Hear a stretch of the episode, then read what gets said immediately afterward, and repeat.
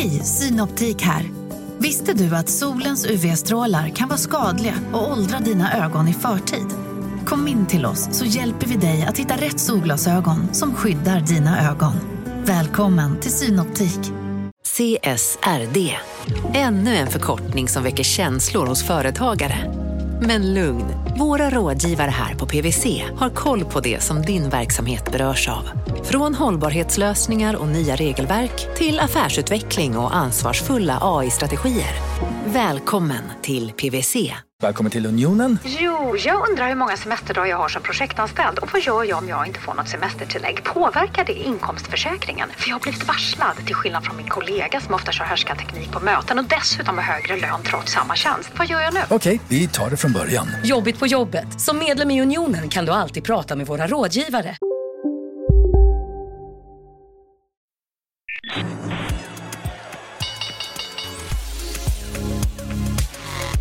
Här är Affärsvärlden med Helene Rådstein.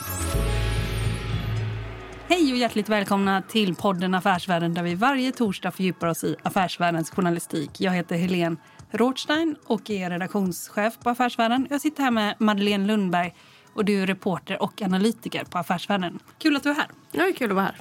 Du, det är ju rapportsäsong och vi följer den hela tiden kan man säga på mm. affärsvärlden.se, eller hur? Ja, verkligen. Mm. Det är många tidiga morgnar. Vi är här typ sju mm. och sitter här och liksom bara kastar ut eh, mm. saker. Exakt. Och, och eh, idag då har det varit jättemycket fokus på de här spelbolagen. Och man kan väl säga att överlag så blir ju den branschen allt mer svårtolkad. Mm och svåranalyserad, eller? Ja, det verkar ju vara lite ovisst. Liksom. Det är svårt att, att analysera de där bolagen, tror jag. Mm. Men det ska bli kul att följa vad som händer. Det är intressant också med en sektor som innebär en slags liksom, politisk risk men som också vilar mot politiken på något sätt. Ja, verkligen. Det gör det verkligen. Ja. Vi ska alldeles strax lyssna på en, förvaltare som kommer hit som heter Marcus Björksten från eh, Fondita. De har sitt säte i Helsingfors.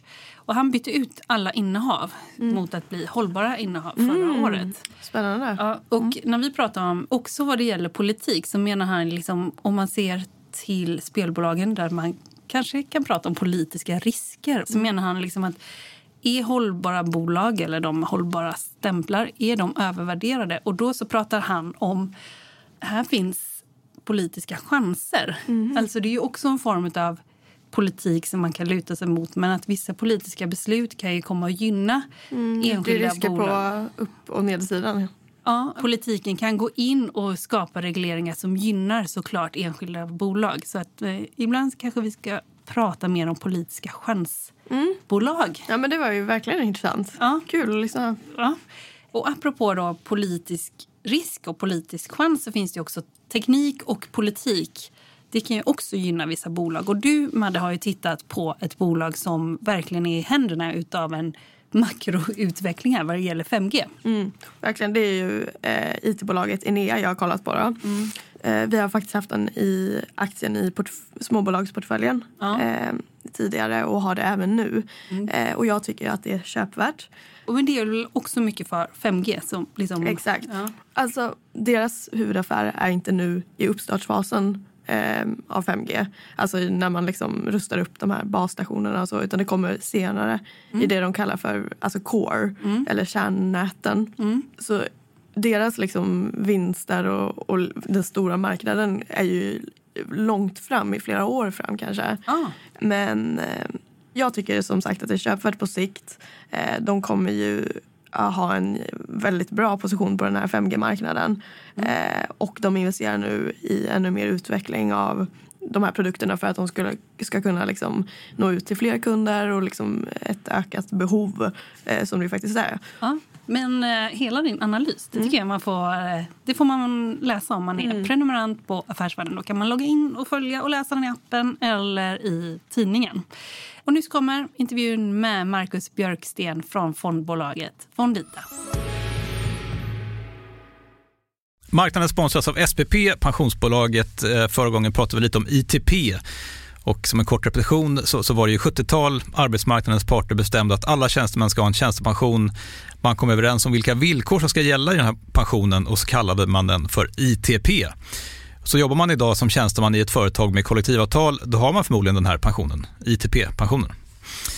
Eh, och det är ju så att man kan påverka eh, den här pensionen, hur den är placerad. Vart femte år så gör nämligen Collectum, som de heter, en enorm upphandling där olika pensionsbolag kan ansöka om att få förvalta eh, de här pensionerna. Och SPP är ett av bolagen som valdes ut i den senaste upphandlingen. Och sen kan du som pensionssparare välja eh, vilket av de här olika pensionsbolagen som, som då ska få ta hand om dina pengar. Och tanken med den här upphandlingen det är ju att liksom kvalitetssäkra de här olika alternativen eh, men också att förhandla fram stora rabatter så att pensionsspararna ska få ja, kunna spara pengar genom att avgifterna eh, som är så viktiga eh, blir eh, lägre. Och vill man välja någonting i ITP-systemet då finns det en relativt ny sajt som heter avtalat.se. Ehm, där kan man gå in och se hur sin ITP-pension är placerad. Jag gjorde det häromdagen faktiskt. Ehm, idén är att hälften av pengarna alltid ligger i något som kallas för traditionell försäkring. Det här gjorde vi ett avsnitt om i podden Kapitalet nyligen ehm, som vi kallade världens bästa sparform. kan man lyssna på om man är intresserad. Den andra halvan eh, den kan man också lägga i en traditionell försäkring eller så kan man placera det i något som kallas för fondförsäkring.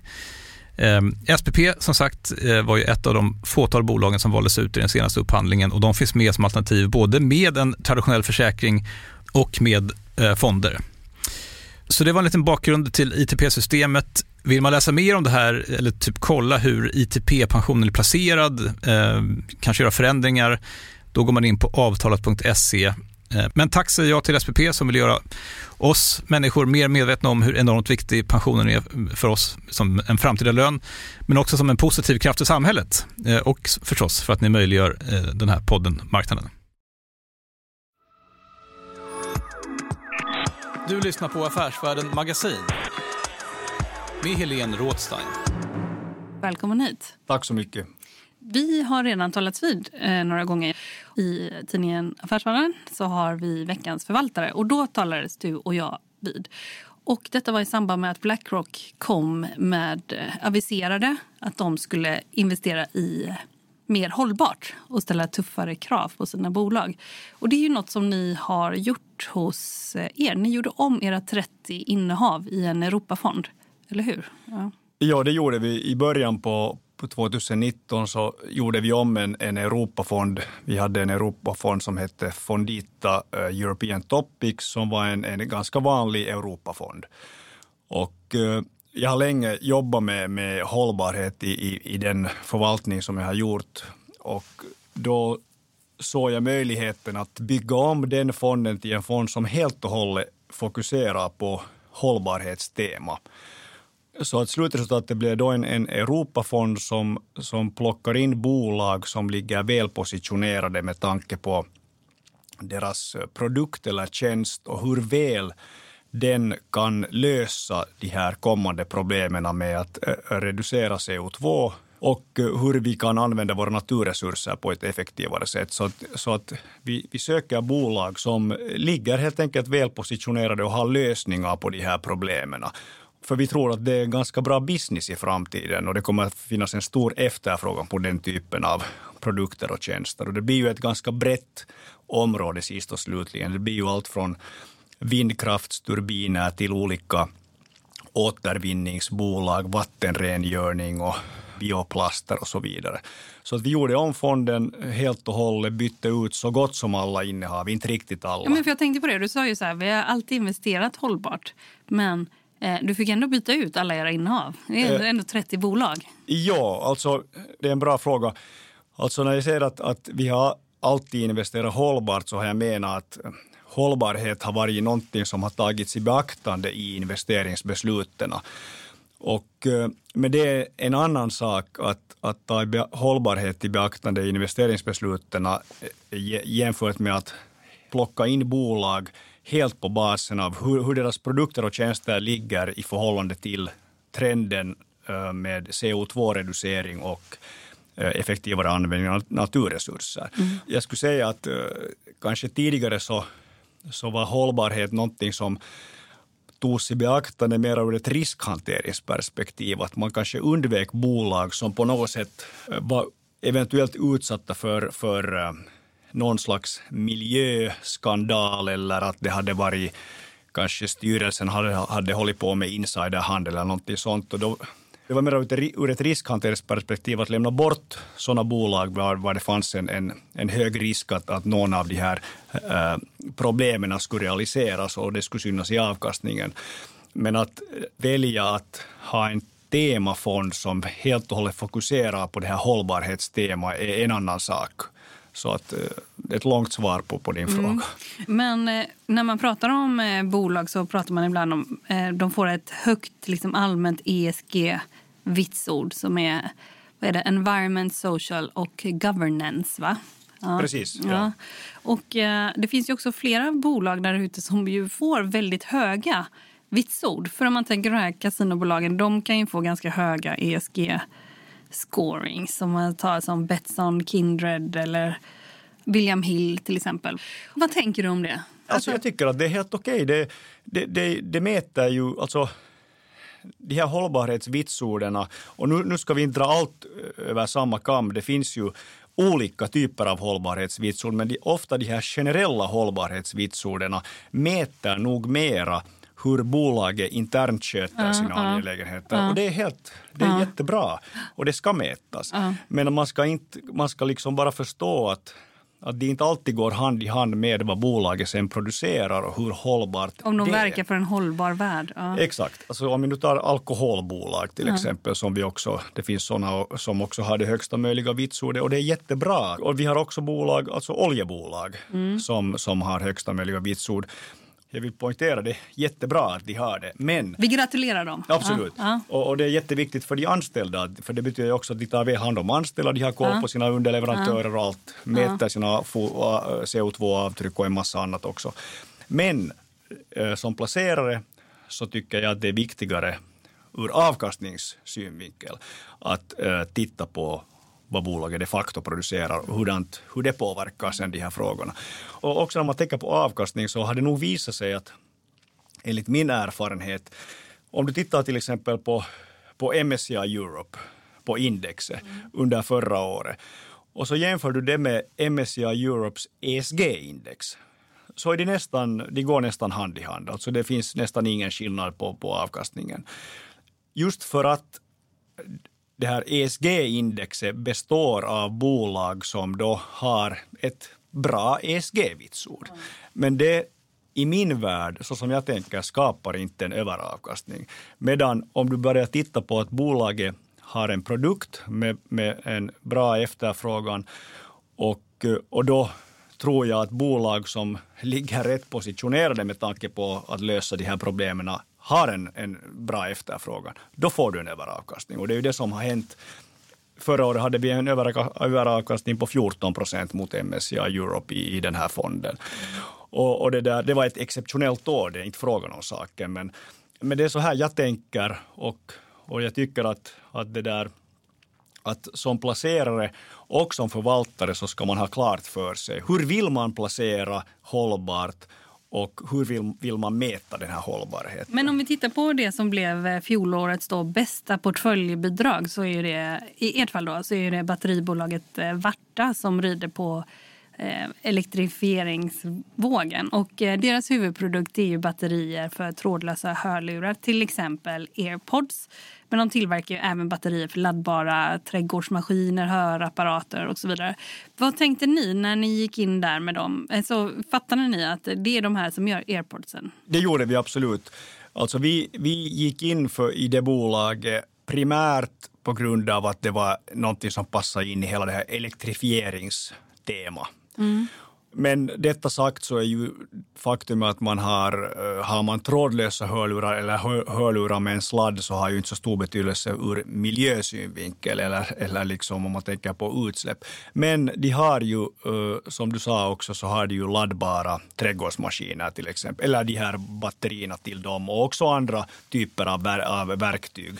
Och där är ju sen igen någonting som, som, som ju passar bra in i det här temat, för de ersätter ju då sådana apparater som, som går på, på fossila bränslen. Mm. delvis. Mm. Men det är nog elektrifiering vi tar om här liksom generellt och, och därför passar Men, men om vi tar då fossila bränslen så har ni ju också ett finländska Neste säger man va?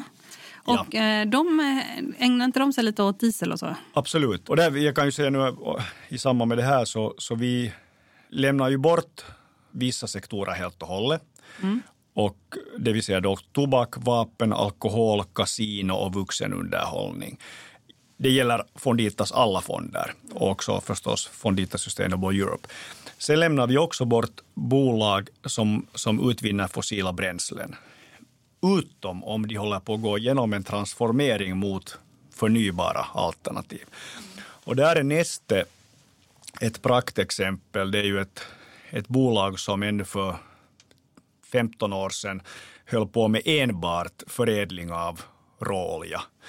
Och, eh, och nu har de transformerats under de här åren till ett bolag som, som, håller, som satsar helt och hållet på förnybar diesel, biodiesel ehm, och eh, 70 procent av deras resultat kommer från den här förnybara bränslesidan. Så att den håller helt och hållet på att fasa ut den här gamla verksamheten kan man säga. Och de gör nu, alla investeringar de gör så gör de inom förnybara bränslen. Och de håller på att bygga, Också mot eh, flygplansindustrin? De, de, deras största investering är nu i Singapore där de håller på att bygga ut en produktionsanläggning för uh, förnybart flygplansbränsle. Det är ju väldigt hett inom flygbranschen generellt. Absolut. Liksom att, uh, hur, ska man, hur ska man kunna flyga mer miljövänligt? Är det några andra bolag ni har tittat på där? Uh, nej, faktiskt. Alltså, Neste är världsledande på den marknaden, helt klart. De ligger före, före uh, de andra. Det, det, finns konkurrenter. Vilka då till exempel? Uh, no, bland listade bolag så kommer jag faktiskt inte på en enda som skulle ha en kapacitet att producera de här bränslena som skulle ha no, vara av någon betydelse ännu. Det kommer säkert av dem. Jag menar, många är ju inne på det här och ser ju de här möjligheterna, men att det, det är ganska invecklade processer att, att få de här bränslena till den nivån att du skulle kunna speciellt använda dem i ett flygplan. Jag menar, de måste testas i många, många år och det ska vara många flygtimmar innan någon på riktigt vågar använda det. Och Neste har ju gjort allt det här än. Och nu ska de då rampa upp sin, sin produktion till stora volymer. Så men, de ligger ju långt före alla andra. Men, men vilka flygbolag har de som kunder? Eh, no, de har alltså till exempel Lufthansa har använt av deras eh, flygplansbränsle. Jag tror att ganska många har, använt, har testat det. Men i och med är de inte nöjda? Ja, de är jättenöjda. Mm. Men i och med att det är, vi är, och det är ju därför Neste också håller på att bygga upp, ut, ut den här produktionen i, i stor skala nu. För att eh, just nu är det på det sättet att det, det, finns inte volymer. Alltså det skulle säkert finnas många som skulle vilja använda den här flygplansbränslen, men det finns inte ännu, det finns inte, det finns inte att, att, att få. Så att nu har man hållit på i många, många år och testat mindre mängder av det och, och, det finns många, nu vet jag inte exakt vilka flygbolag och det har ingen kommit ut och sagt heller, men att, men att först nu så, så känner, eller det var redan för ett par år sedan som Neste meddelade om den här investeringen, det var väl då man kände sig direkt bekväm med att gå in och investera stort, för man upplevde att nu finns det, började det finnas en så stor efterfrågan på den här produkten. Och det är ju ett, ett ypperligt sätt för flygbolag att dra ner sitt CO2-utsläpp, är ju att blanda ut sin kerosin med förnybart bränsle, då får du ju direkt ner ditt CO2-utsläpp egentligen. Mm. Men jag tror att Neste inte skulle ha gått in för den här investeringen om de inte skulle vara ganska säkra på att det finns den här efterfrågan. Du lyssnar på Affärsvärlden med Helene Rådstein.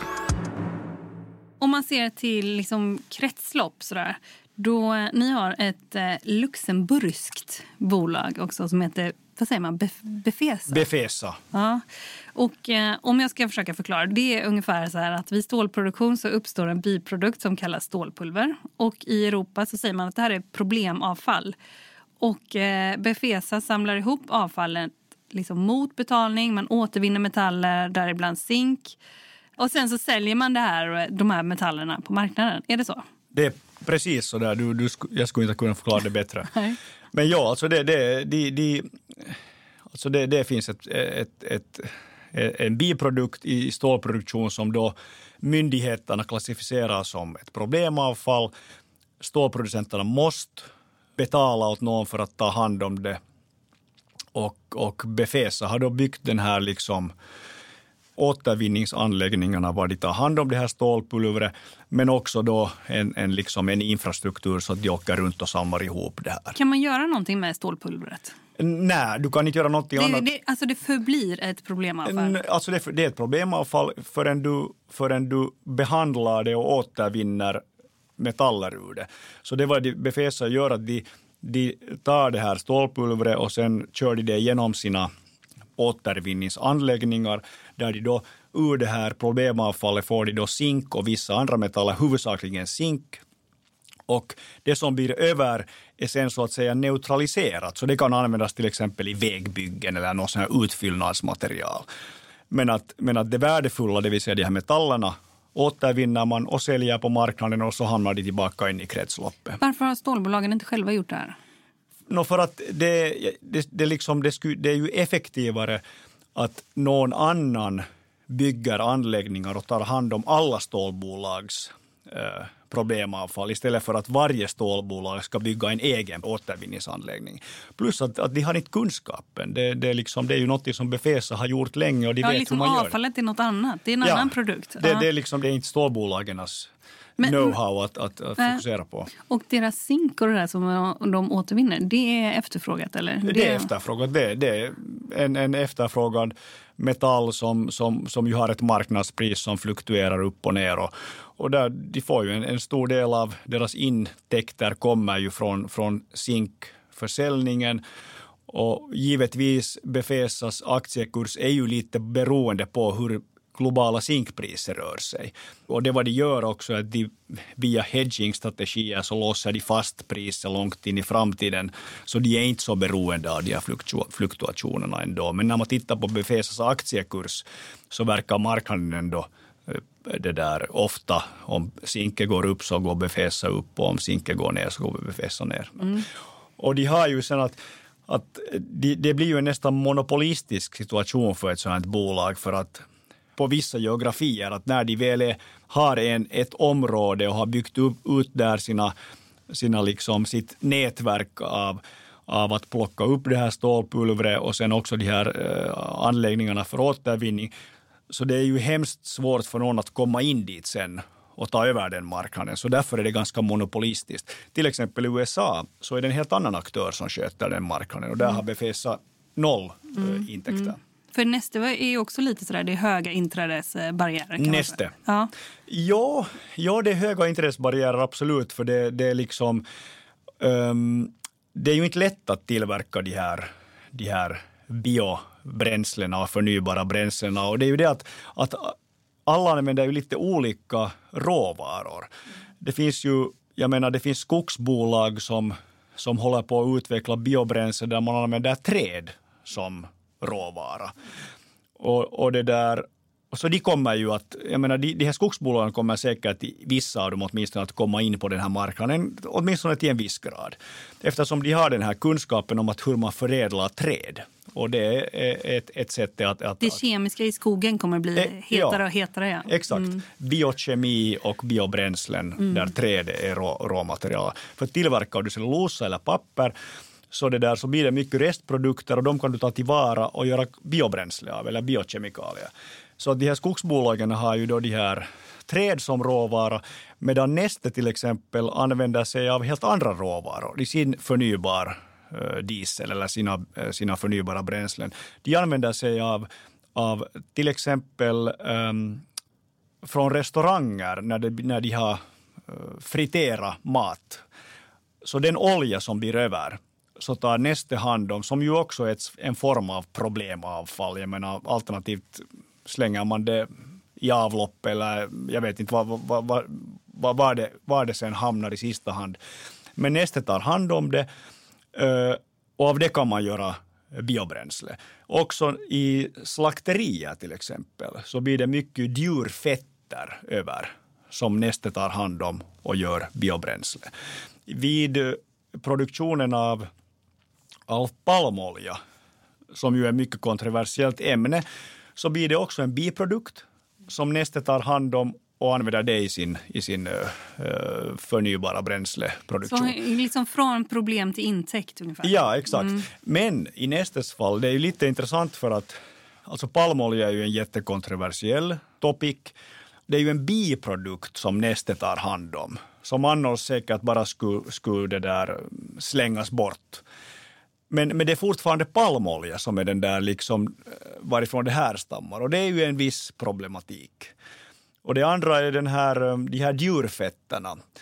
Eh, att är det, är det någonting som är bort från, från matkedjan, det vill säga för att det finns man kan i teorin skulle man kunna ta de här djurfetterna tillvara och göra någon form av mat av det. Det skulle vara, inte, det skulle vara en, en hemskt det där näringsfattig mat, men att det skulle kunna också det där ges åt, åt människor. Och, och då finns det de som kritiserar Neste och säger att, att det är ju bort från, från så att säga den här uh, matkedjan i teorin. Mm. Även om det idag mm. slängs bort så är det ändå, mm. skulle man kunna mm. använda det till något annat än att göra bränsle på. Mm. För, för, för, vad, är, problemet med palmolja? Det är väl också no, att, att de växer liksom där det skulle vuxit andra saker? Precis, va? det är det som är problemet. Alltså ja. palmolja, problemet är att man hugger ner Dels att man hugger ner regnskog, det är ju en, en, ett problem. Och sen det att, att eh, där skulle kunna växa sånt som, som uh, lokala befolkningen skulle kunna äta. Och mm. eller, eller människor överlag kan äta. Precis, och det finns överallt. Det finns i mat, det finns i smink, ja, det finns ja, liksom överallt. Ja. Också i förnybart bränsle. Mm. Och de har ju flera olika alternativ som de kan göra förnybart bränsle på. De kommer säkert att lyckas liksom om, om, om någonting sen anses vara icke hållbart så kan de, kan de det där byta om till, till ett annat en annan så att säga, råvara. För men, det är det som är deras... men, men affärsidén också, att gå och, liksom, eh, gå och leta, ja. de, liksom leta i soporna ungefär? No, ungefär, ja, kan man säga. Ja, ja, nästan. Ja. ja. Och, och, det gör ju också att inträdesbarriärerna är höga för att de har liksom byggt upp det här nätverket av att samla ihop den här råvaran mm. som ju inte alls är så lätt. Och, men att jag säger att, att Nestes styrka är nog absolut också det att de har så många alternativ. Att de kan, de, de, de är liksom teknologiskt på en så hög nivå att de har lyckats från en massa olika, jag tror att de har 17 olika sådana här råvaror för tillfället, som de kan göra biobränsle på. Du lyssnar på Affärsvärlden med Helene Rådstein. Eh, marknaden sponsras av Karla. Eh, vi pratar ju en hel del om bilar här på kontoret. Eh, Karla har ju skapat, skulle jag säga, det som är standarden för hur man idag köper och säljer bilar på nätet. Kort bakgrund bara. Karla säljer och leasar begagnade elbilar och laddhybrider på karla.se. Alltså en helt digital upplevelse. Och man har gjort det här med ett nästan maniskt fokus på vad en bilköpare faktiskt behöver. Jag gjorde ju en intervju med en av grundarna, Patrik Illerstig, i marknaden här eh, ganska nyligen, eh, daterad 25 mars, om man vill lyssna på den. Eh, men där berättar han hur de kom in i det här lite från vänster för att försöka uppfinna hela den här liksom bilköpupplevelsen från början. Och de har idag, vilket är rätt otroligt, 4,8 i betyg eh, på Trustpilot. Jag, jag har sett många företagssidor på Trustpilot, men det här är nog bland eh, det bästa jag någonsin sett faktiskt. Man kan sälja bilen till Karla också. Eh, då går man in på karla.se, delar lite info om bilen, sen får man en gratis värdering och ett bud. De hämtar bilen helt gratis i hela Sverige och så har man pengarna på kontot i samma stund som de hämtar bilen. Det är grymt. Eh, så ska du köpa en ny bil eller sälja din gamla, eller båda delar för den delen, gå in på karla.se och eh, kolla. Alltså karla.se och Karla stavas med C. Tack så mycket till Karla. Jag tänkte vi går vidare till ett annat, liksom, eh, apropå transport. Så har ni också tagit in eh, norska NRC Group. Ju. Och de, de bygger järnvägar, de tar hand om service och sådär. Um, har de mycket att göra? Ja, och det, därför, därför tog vi in det i fonden och därför passar det så bra in i det här temat som, som vi är inne på, det vill säga då koldioxidreducering och, och eh, effektivare användning av naturresurser. Och det är ju det att vi tror på det här med Kommunaltrafik, mera järnvägar, mindre bilar. Eh, folk flyttar sig från en punkt till en annan på ett mer miljövänligt sätt. Om alternativet att ta tåget finns så kommer fler och fler människor att, att välja det alternativet. Och det är ju politiska beslut ofta att om det ska investeras i nya järnvägar och, och nu är ju det här klimat, politiska klimatet sånt idag i Europa, åtminstone största delen av Europa, är ju det att man går mot en mera hållbar utveckling och, och det där. Och då invest, kommer man att investera mycket i järnvägar, i metron, alltså tunnelbanan och banor och sånt som, som reducerar trafiken med bilar och gör, gör det möjligt att resa på ett mer miljövänligt sätt. Och det här tror vi på starkt. Men de är ju inte jättepopulära på börsen. Alltså, kursen har ju gått ner eh, en hel del om man ser tillbaka ett år. Så. Var, varför? Jag tror att det kanske inte riktigt ännu har... Ha, men det, det bolaget gör ju inte på något sätt något hemskt uh, anmärkningsvärt höga marginaler eller, och växer inte heller kraftigt. Men det är någonting som, som är på kommande. Alltså de här stora, den här förändringen är, är ganska i, i, i barnaskor ännu. Att mm. det, det, det mm. finns på bordet planer på att göra, bygga mycket järnvägar i, i Norden. Men att det har ju inte riktigt satt igång ännu, men vi försöker vara lite, lite före. Jag tänkte också på att nu sedan framförallt eh, Blackrock kom in och sa att man skulle investera mer hållbart och sådär. Um, vad, liksom om man ser på värderingarna i vissa bolag som klassificeras som hållbara så verkar de ju helt och hållet skyhöga. Um, Hur tänker du där? Ni ja. har till exempel Nibe som ofta lyfts fram. till exempel. Ja. Hur tänker du? No, här, igen, um, alltså för det första så, så, måste man ju när man talar igenom hållbara bolag så då jag talar om, om bolag då när jag säger hållbara bolag så menar jag mera ur den synvinkeln vad de producerar. Mm. Om jag tycker att det är hållbart mm. eller inte. Till exempel sopletarna. Ja, ja, ja. Men, men det där, så att, och, och då har jag tittat på, på sådana bolag som då är hållbara ur, ur sin egen produkts eller tjänstsynvinkel och titta på, på den värderingsmultipeln och jämfört den med, med, det där, med hur det ser ut på, på indexnivå eller marknaden i genomsnitt i Europa.